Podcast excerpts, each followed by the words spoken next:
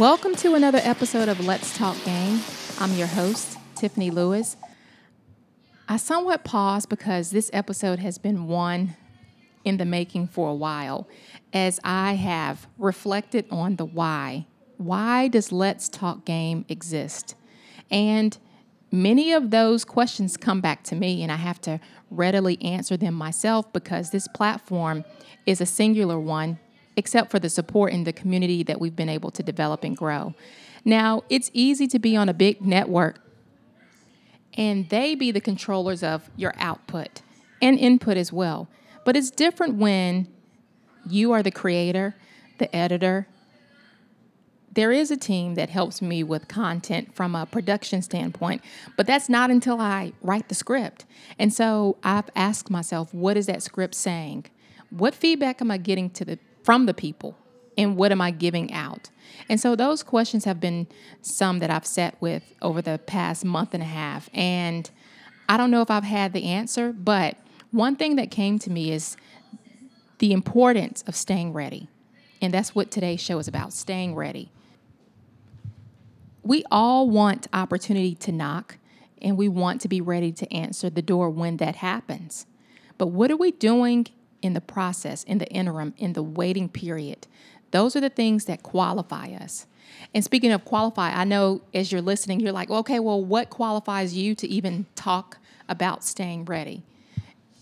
I'm sure there are some instances in your life that you can reflect on, but I'll share a story.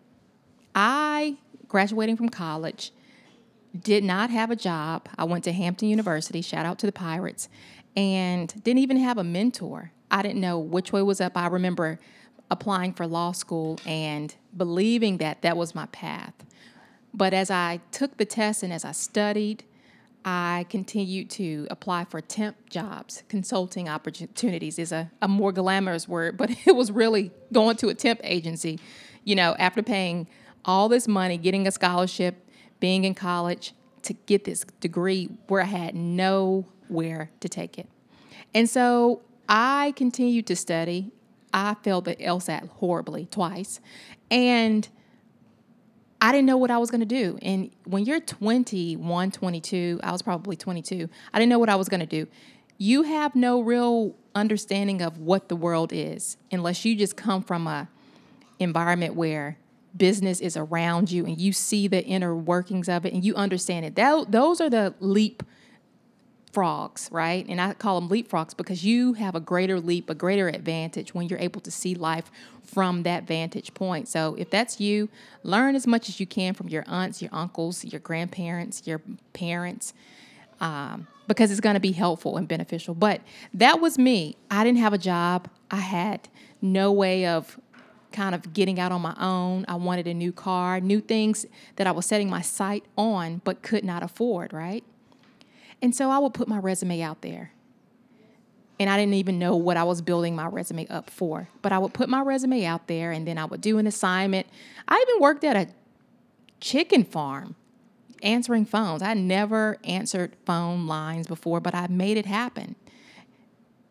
And so what that led to was over a course of probably a year of going back and forth between temp assignments. One assignment led me to work at a large financial financial institution here in Charlotte.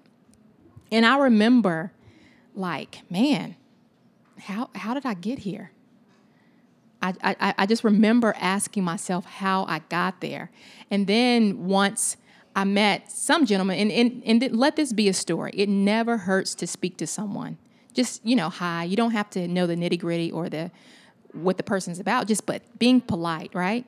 And I remember that same person is one who told me about a position at the bank, and I applied for a job and I got it. And here I am about to turn 25, starting my career in banking, not on the retail side, but in the corporate side. And I had no idea what I was doing or what I was about to do. But I knew and believed that what I occupied my time with in terms of placement with the temp companies and not being idle in that time and definitely not shooting for less. that prepared me, that kept me ready. And so when that resume had to be filled out with some content, some information for a 22, 23 year old, I had credible information that said, hey, let me look at this person. And I also believe that God puts a little bit of uh on some of our resumes. And if that's been you, you know, like, how in the world did my resume make it to the top of the stack? And when it got there, what made me stand out? And even though I questioned what made me stand out, I did not back down from what I was there to do.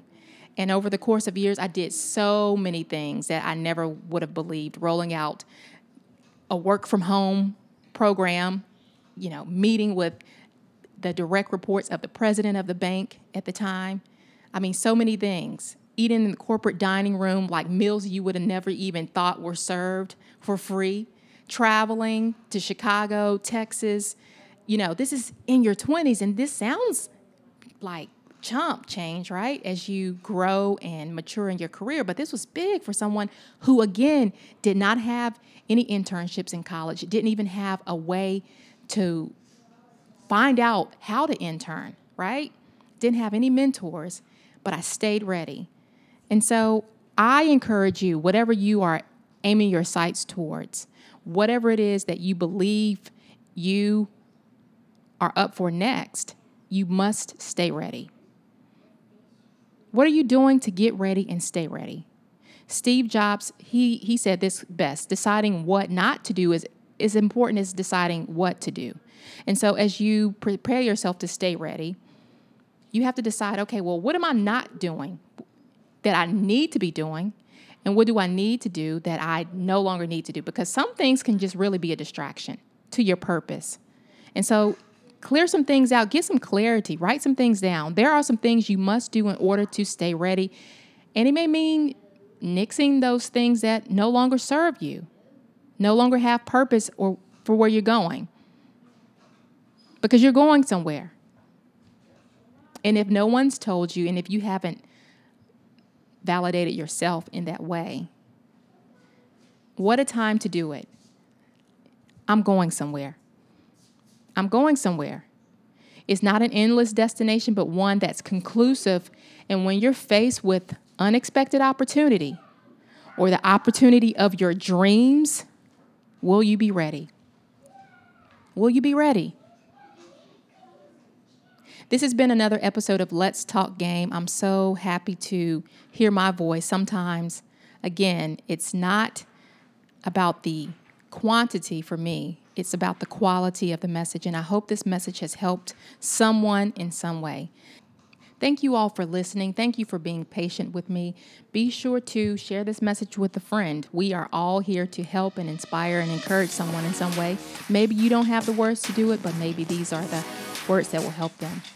I'll see you all next week. Let's talk game.